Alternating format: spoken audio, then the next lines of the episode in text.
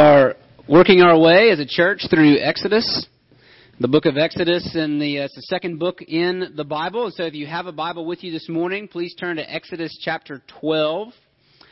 If you don't have a Bible, there should be one in uh, the, the row in front of you. You can grab that on page number 53 is where you'll find Exodus chapter 12. If you're new to reading the Bible, if you open it up to that page and you see a, the big number, that's the chapter number, and then there are little small verses in superscript. Those are the verse numbers. We're going to be in chapter number 12, and we're going to read verses 1 through 28 this morning. It's a, it's a good chunk of the passage, but we believe that the Bible is God's authoritative word, and we believe that this is the this is really where the authority comes from. And so, when we read it, we are listening to the very words of God. What what's going to happen after that when I preach is hopefully lots of true things, but it's what Kevin is saying about Exodus 12. But we want to read first what God says in Exodus 12. So let's do that. Let's give attention to God's Word. And just remind you of what's come so far. Um, God has sent up to this point um, a number nine plagues against, and that word plague doesn't mean disease in Hebrew. It means a strike or a blow. Basically, God has hit Egypt nine times. Nine times He has struck against Egypt to assert that He is the true God against all of their false gods, that we talked about last week, and so that they will let His people, Israel, go free. That's kind of the dual purpose behind what God is doing. He's asserting that He alone is God, He alone has power, and that He is for His people. And He's announced, uh, last week we looked at uh, the, His announcement of the final plague, the final blow, which is the death of the firstborn. And now today we're going to read about how God's people, what God tells His people to do to not be affected by this particular plague. The Lord said to Moses and Aaron in the land of Egypt, This month shall be for you the beginning of months. It shall be the first month of the year for you. Tell all the congregation of Israel that on the tenth day of this month every man shall take a lamb according to their father's houses, a lamb for a household.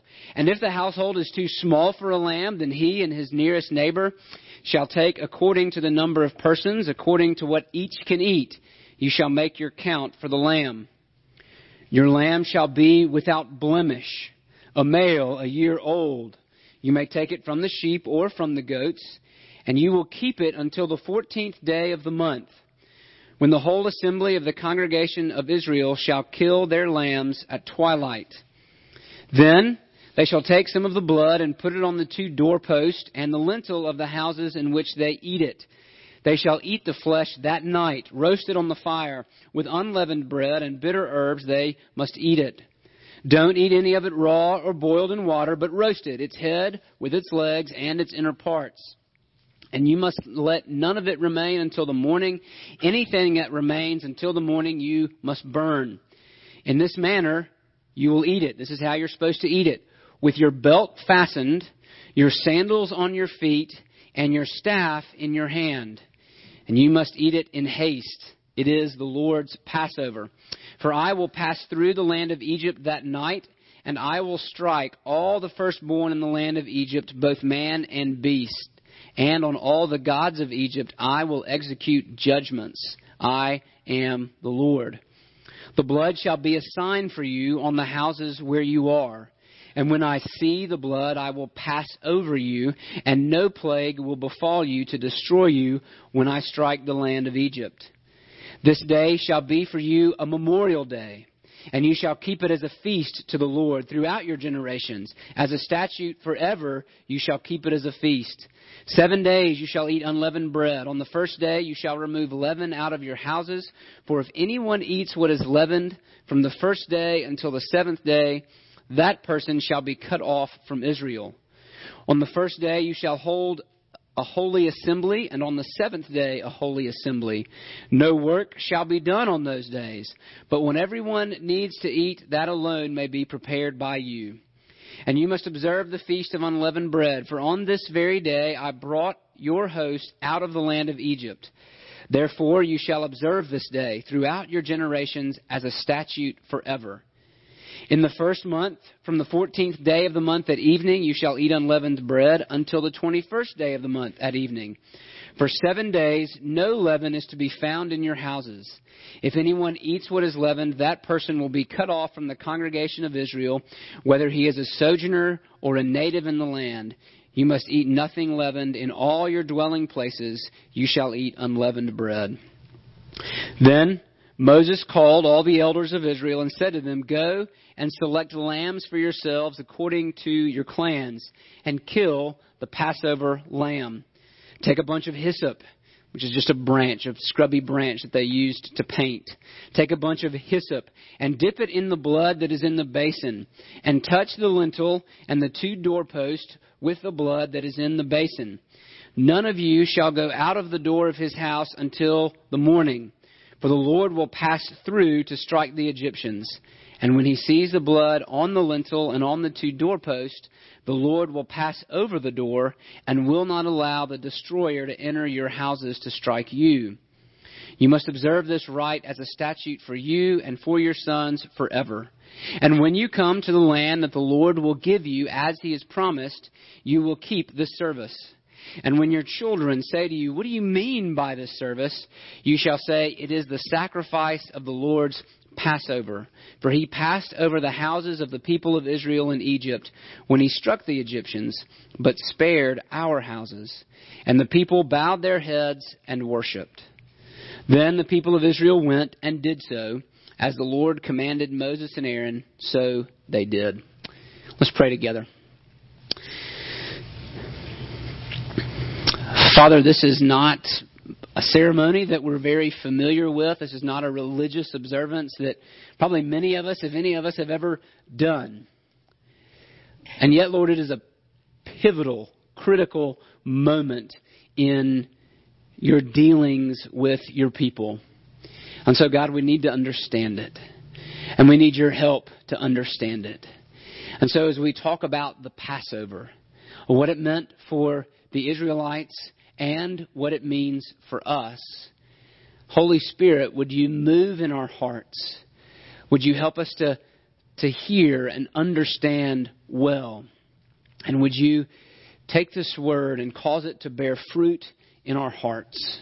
We ask it in Jesus' name. Amen. This is, uh, this is probably one of those places in the Bible that, even as I read it, you were probably like, man, that's, I mean, didn't he say that already? Like we said, like the same thing three times. Surely we've said it enough. And that's going to happen again. It happens later on in Exodus. It happens really again in in Leviticus. Um, which is one of those books that if you're reading through the Bible in a year, you just kind of like skim that one, right? Like you find yourself sleeping through the book of Leviticus because of the amount of repetition. But what's interesting, and the reason why the Bible writer, uh, why Moses in this instance repeats what he does, is it's that important in a community where not every like it was it was very costly to have a written word, right? When Moses is writing this, there was no such thing as the book. Okay? That didn't come along until the printing press, you know, a few thousand years later. So, in order to have uh, in order to have the written word, right, what you had was a scroll, and then everybody else basically had to memorize what they heard in the synagogue or what they heard at the temple and take it home. And that meant that for the things that were really, really, really important, like how to worship, how to observe the Passover, there was a lot of repetition. Okay? So that's why there's repetition. Um, so if you're new to church and you read this, then you're like, man, that was a lot. If you're not new to church, maybe you're familiar with this thing called the Passover, or at least sort of familiar with it. Maybe we have a tendency to, uh, what, as they say, familiarity breeds contempt, right? That I've heard it before, yeah, whatever, sounds good, the lamb, blood, got it, okay. So what I want to do this morning is I want to look at this with fresh eyes, okay? And so what we're going to do is uh, similar to what they would do if you were going to buy a diamond in a store right? They're gonna they're gonna take that, or if you're a or if you're a diamond purchaser, you know, you've all seen it in the movies, right, where somebody wants to pawn off a ring and you got the guy with the thing in his eyes and he's turning it over again and again, looking at it from different directions. That's what we're to do with the Passover with this passage this morning, all right? We're to we're to look at it from several different facets, which is why on the screen this looks like a 5-point sermon, all right? Don't worry, I'm not going to do like it'll still be the same length, but I'm not going to make all those points the same length. But there's going to be five angles that we look at this passage from. Okay, so you could even think of it like a like a whirlpool or a, a spiral staircase. Right, as we're, we're going to go around it and we're going to make points. And as we kind of spiral down, we're going to get really to the heart of the matter as we look at all these different angles. So we're going to look at the blood to remember, the blood that severs, the blood that binds, the blood that redeems, and the blood to trust. Blood clearly factors hugely in this passage, right? It's one of the most repeated words. So if you're not familiar with this practice, this idea of the Passover, what these people are being told to do is sacrifice a perfect lamb, take a branch of hyssop, dip it in the blood, and then paint their doorpost, right? A very visible sign if you're looking at their home from the outdoor, right? They didn't they didn't have what we have, right? There's the front door that nobody goes through, and then the back door, like in the carport, that everybody comes through. They didn't have all that. They just had the one door, right?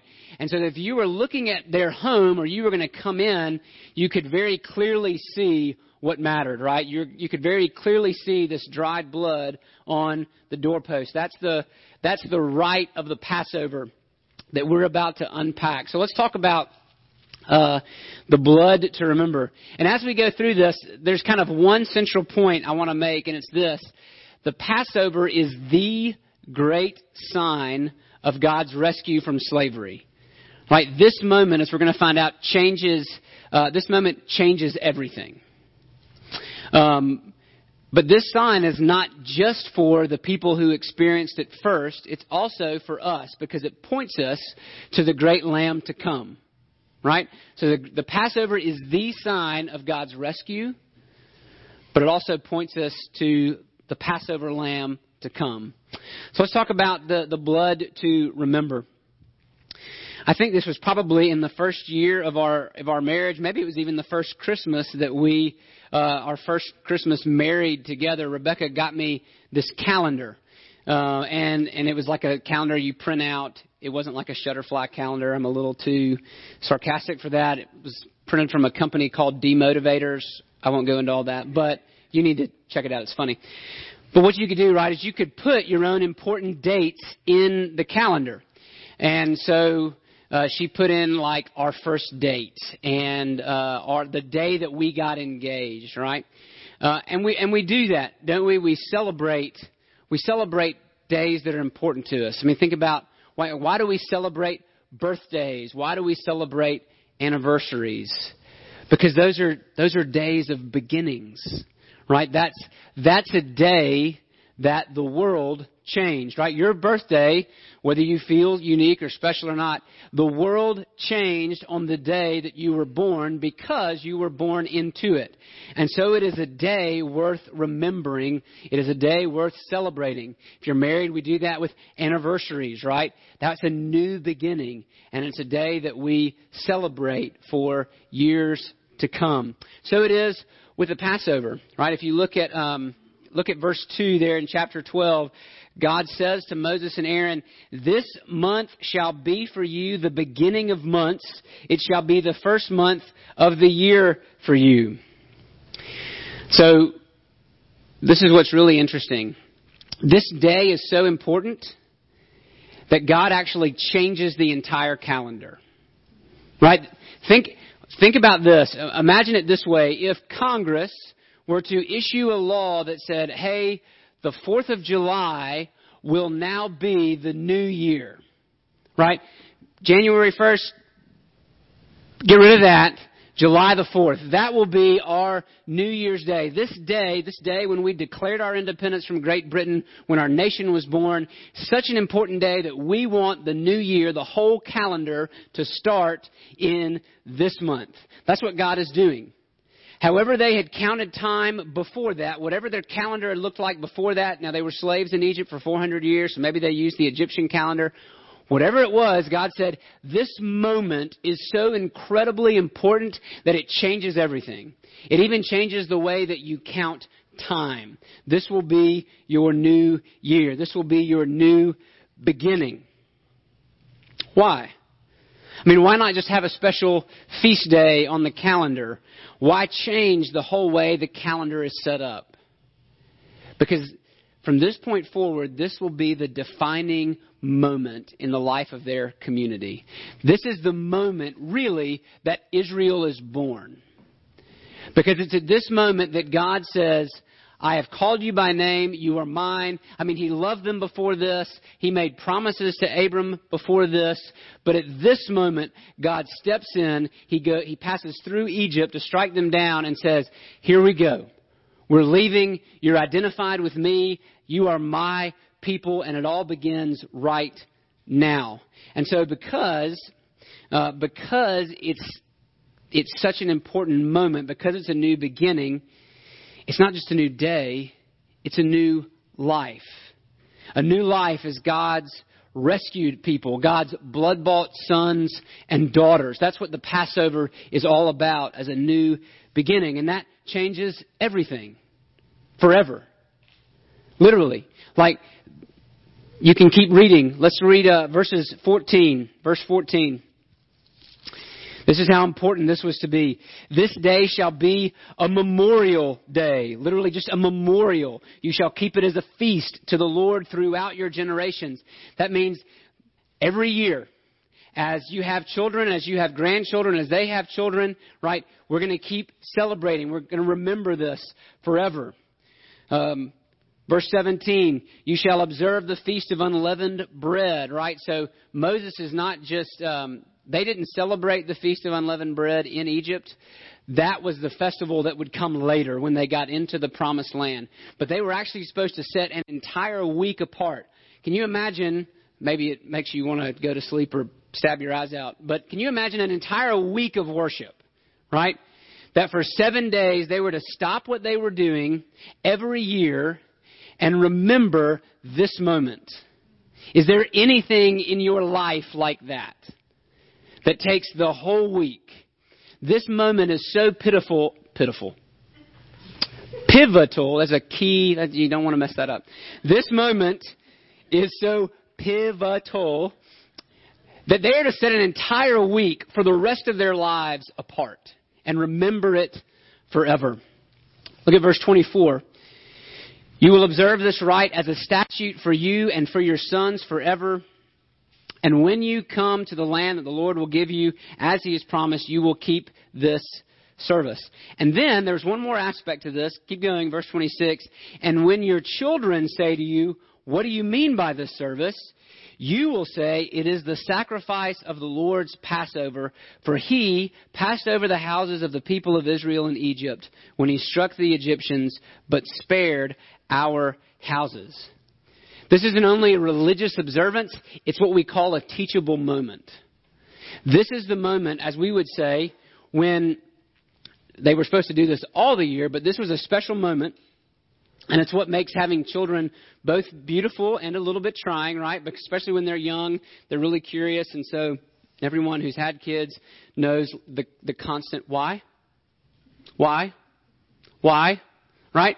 And so inevitably, as they are, as they are selecting the lamb. Uh, four days later, when they slaughter the lamb, as they're roasting the lamb with the herbs and they're cooking unleavened bread, the kids are asking, why? As they're, as they're putting on their cloaks and fastening their belts and not dressing for dinner, but dressing for travel, the kids are saying, why? And this is the moment, this is the gospel moment, right? When parents are to teach their children, this is what God has done for us. This is the Lord's Passover. And so we can make by, just by way of this, a side application of the crucial role of parents in the development, the religious development of their children, right? We, we're at a moment in history, maybe we're a little bit past this, but at a moment in history when uh, I've, I've heard uh, parents say before, like, well, you know, I don't, I don't want to tell them too much. I want them to make their own decisions. Like, they're two. Um, you sure about that? Like, I've seen the decisions a two-year-old makes. It's not a good thing, right? That, that really, from, from early days, parents are to instruct their children right here, right here, the gospel, the good news of how God has rescued his people from slavery. This is what defines our life, son. This is what defines our life, daughter. These, this is the, these are the calendar, right? This is what begins the year for us. And we ought not take that for granted. I take that for granted. But as the little ones would ask why, is a moment to share the gospel. Is a moment to share what God has done. And we make the transition to the New Testament, we hear Paul say, if anyone is in Christ, he is a new creation. The old is gone, the new has come. Jesus is our new beginning. We may not set the calendar by the day that we've come to know Christ, and yet He is our new beginning. If you've believed in Jesus, you've been released from slavery. You've been set on a new trajectory, on a new life. And that brings us to the next point, the next way we're going to look at this. Let's talk about the blood that severs. To sever, to cut, to remove. That word exodus means to leave, to get out. And it's by means of this Passover and the death of the firstborn that Israel is removed from Egypt. She's liberated. And we'll talk more about this next week because we're going to see the death of the firstborn and how that plays out. But there's a couple of things I want to point out as we go through here. The first thing is, did you notice how much effort is put on eating in haste? This was not to be a lavish meal, it was to be a quick one. Every aspect of the meal is, is meant for speed. So, for instance, the reason the lamb is roasted is because you could easily do that over the fire. It's quicker than boiling, and you don't have to clean any dishes when you're done. Bitter herbs are easy to find. But then, particularly, the unleavened bread. Now, I'm not much of a chef, and so I'm probably going to get some of this wrong, but when it comes to bread, right, typically the way that we make bread, the way that we enjoy bread is the leaven gets into it and we allow the dough to rise up as the yeast ferments. Let me see some nods and let me know that I'm kind of on the right track with bread. Okay, good. All right. That's the way, even in the ancient world, there's a, there's a place we got that from, right? even in the, this is the way you ate bread. It took some time. It took time for the dough to rise. Uh, then it took time to bake it, but that's what made it good. That's what made it soft. That's what made it yummy. That's the way you want to eat bread. But the Lord says you don't have time for that. You just need to roll it out, bake it, and go. Right? The bread must be unleavened because this is a quick process. You are leaving in the morning. In fact, that sacrifice, that meat, you need to count out just what you have. Right? Just, just enough for the people that you have in your household, or maybe you're going to share with somebody next door. Two small families get together. But you make it count just for what you need because the rest of it's to be burned. You're not taking any of it for the road. There are no leftovers from the sacrifice. We got to go. Right? All of this is about being in haste. It is time to leave Egypt. Even the way that they dress. Let's talk about this. Usually, when you come home, if you were at this point in history, when you come home, right, first you would leave your sandals at the door. You didn't want to track the outside in, so you leave your sandals at the door. Your cloak was for traveling, so you left that over there. And the staff was for hiking and for protection, so you left all that at the door, and you got comfortable for dinner, right? You kind of relaxed and chilled out. Well, here, it says that they are to, to, to tighten up their belts. And they, when they would travel, especially with speed, right, you didn't want to trip over your cloak, and so you would tuck it into your belt. You'd tuck it up so that you didn't trip over it, right? Here, they're wearing their sandals while they eat. That would have been taboo. That's a no-no, right? You don't wear your shoes in the house, but at Passover, you do. The Feast of Unleavened Bread, you do, right? And your staff, you got to get your staff because you're going to need it for travel. So the whole the whole thing, everything revolving around this is about doing it quickly. Eat it in haste. Let's get going. Right? Don't relax. This is not a relaxing meal. It's time to get moving. It's time to leave Egypt. And here's the point about, about all this. Leaving is harder than staying, isn't it? Even, even if you're young, single, or uh, even if you're young and married but you don't have children yet, right? Many of you have had to leave a place. You've had to leave what you knew. You had to leave what was familiar. And you had to say goodbye. That's a hard thing. We're meant to be rooted people. And so leaving is harder than staying.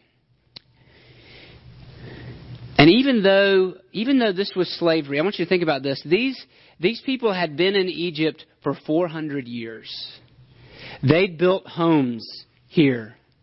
This is where their great grandparents were born, their grandparents, their parents. They had children here. They very likely had grandchildren, maybe even great grandchildren here. This is all they'd ever known. This was home.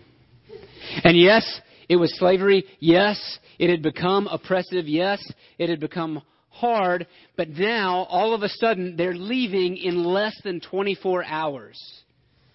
Kind of imagine the anxiety of that. How much easier would it be to say, I don't know, this sounds pretty costly. I gotta, I gotta pick up everything, right? We're gonna, we're gonna find as we keep going, right? They're just throwing the kneading bowl over the shoulder and heading out the door. Get what you can and get out. That's how they're leaving. And what's, what, what this means, right, that when we have a new beginning, it means we have to cut ties with the old life. That's what we mean by the blood that severs. Yeah, the blood, this is a new beginning, but it also means that our, our ties with the old life is severed. We've got to let it go. In fact, this ends up being one of the central problems that Israel has as we go through Exodus. It was, it was one thing to get them out of Egypt, but it was another thing altogether to get Egypt out of them. Several times they say, Oh, that, oh, that we were still back in Egypt. Did you bring us out here to kill us, to leave us in the desert? And anybody who's been newly converted to Christ, you have the same struggle, don't you? Maybe not even newly converted. Oh, I know it was slavery, but it was so much easier back then.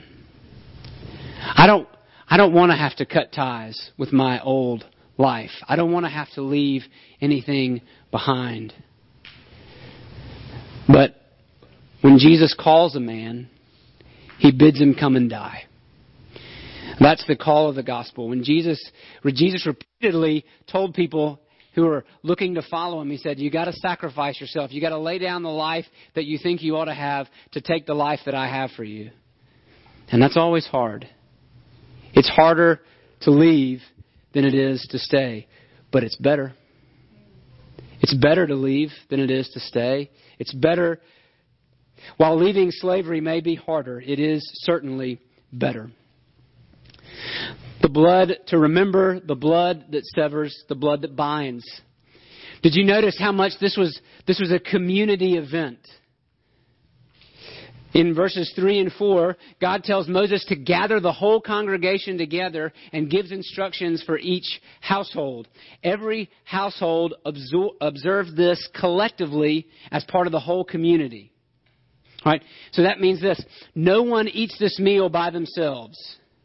If your household was too small, if you were a widow or a single mom, you got to join up with another household. Because this is a community deal. We are the people together. Yes, God is concerned with individuals, but ultimately is concerned with the whole of the people. This is a meal that binds, a blood that binds us together.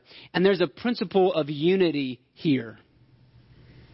I mean, there were thousands of these people, thousands of Israelites. You got to believe that their personalities were different, their temperaments were different. They were probably people they didn't like, right? And yet here they are all doing the same thing together. They will all be covered under the blood of the lamb. This is this is a marker for all of them. And it's still a marker for us today. Those who are named under Jesus' name, those who have Jesus' blood symbolically not painted over the doors of our homes, but painted over our hearts. We have this in common. No one goes it alone. We are in this together. And this is a principle that we need to live into. This is the, we have the blood that binds it's interesting why why the firstborn. It's interesting if you go back to Exodus chapter 4, God gives Moses a foretaste of what's going to happen. Exodus 4:22. This is before Moses has even gotten into Egypt. God is giving Moses instructions about how this is all going to go down. He says this in 422. You will say to Pharaoh, Thus says the Lord, Israel is my firstborn son. Here's what he didn't say. Israel are my firstborn sons and daughters. He claims them as one collective whole. Israel is my firstborn son. And I say to you, let my son go, that he may serve me. Right? My son, all of these people of Israel, my church, they're done serving you. It's time for you to let them go. They're going to serve me. This is the blood that binds us together. Not as Israel, as the church, as the true Israel, is the way that the New Testament talks about it.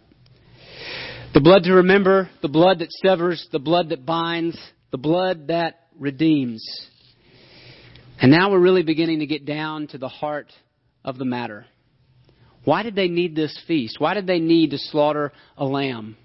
I mean, God, uh, God could just uh, go through and, and judge the firstborn of Egypt, right?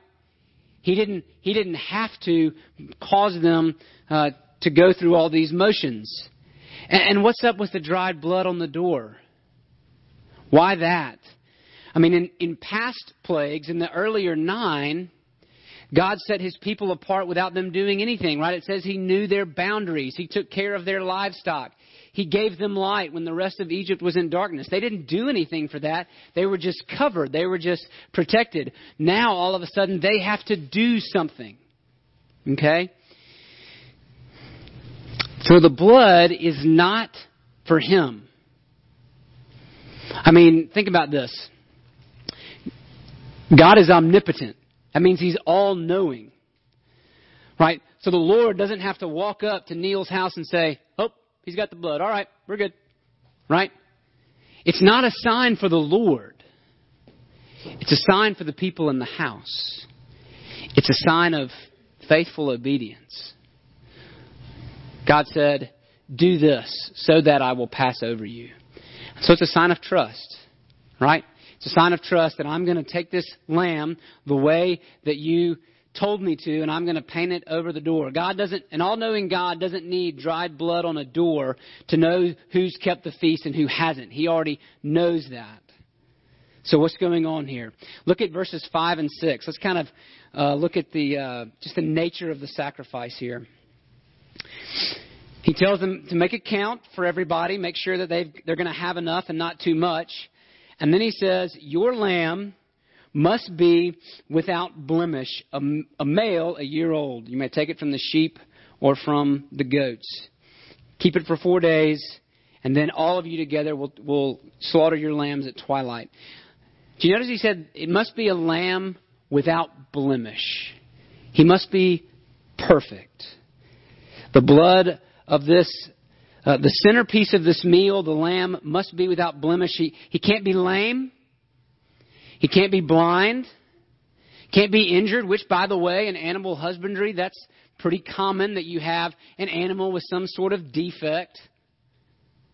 But that's not going to that's not going to cut it for the sacrifice. It has to be absolutely perfect. Can't be lame, can't be blind, can't be injured.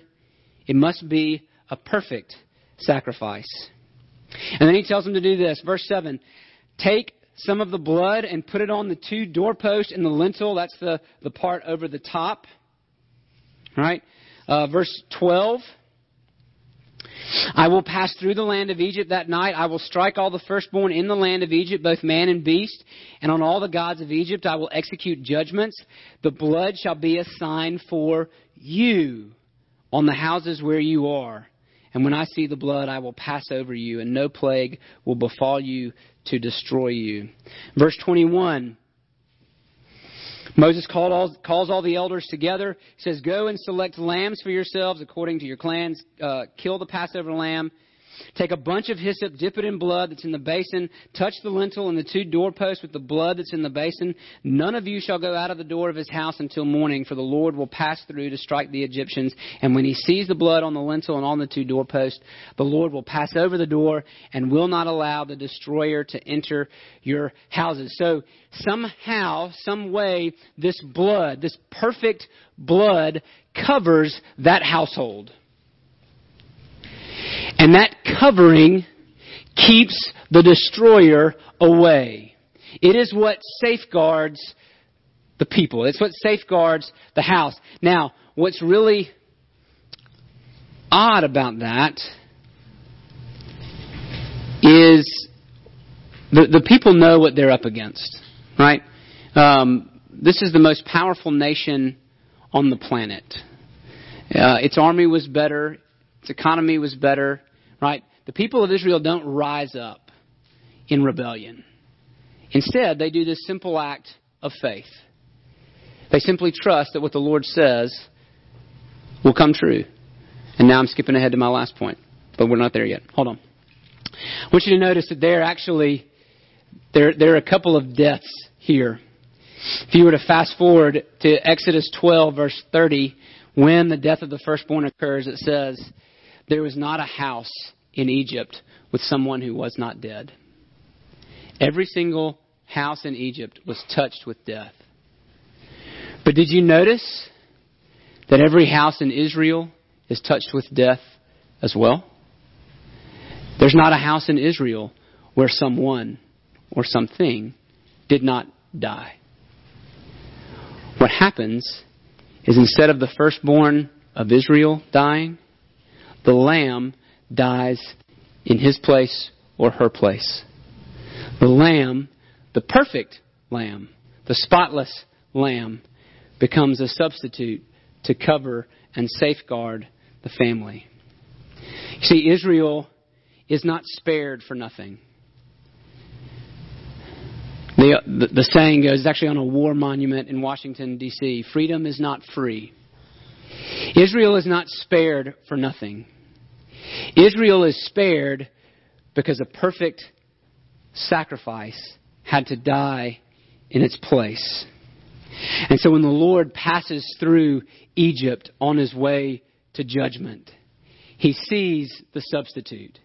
He sees the blood, and he says, Mercy. He spares them, he passes over them in mercy. The blood that redeems, the blood to trust. See, in order to be passed over, in order to receive God's mercy, you had to paint the blood and you had to eat the meat. You had to participate. In other words, you had to believe that what God promised was going to happen was going to happen. You had to trust Him that this sacrifice would do the job. Israel doesn't take up arms against Egypt. Israel doesn't sneak out by night. Israel sits back, and under the blood of the Lamb, they let God go to work. And so they trust the blood that is painted on the doorpost. More precisely, they trust uh, they trust Yahweh who commanded the blood. Think about that. In what in what crazy world would would painting blood around a door spelled defeat for the most powerful nation on the planet. It really doesn't, it really doesn't make any sense. God says to Israel, hey, you want to get out of here alive? Just do this simple thing. It's crazy, right? Well, that same world, we're trusting in something so crazy as a man who said he was God was then shamefully crucified as a common criminal, and then rose again to new life. Trusting in that lamb is what gets you covered. In fact, when John the Baptist saw Jesus, he said, Behold the Lamb of God who takes away the sin of the world. Not the sin simply of Israel, but the sin of the world. Behold the Lamb of God who takes away the sin of the world. He's our new beginning. He severs us from the old life and binds us into a new one together. He is the one who covers us. He is the one who redeems us. And it is in His perfect, spotless sacrifice that we must trust if we are to be set free from our slavery to sin. Let's pray.